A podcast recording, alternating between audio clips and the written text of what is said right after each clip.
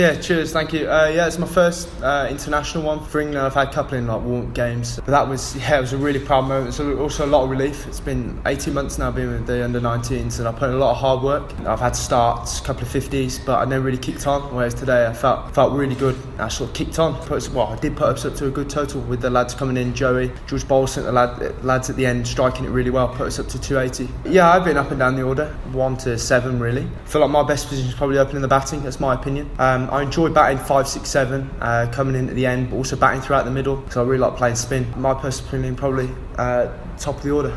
That's what I enjoy. Batting the most.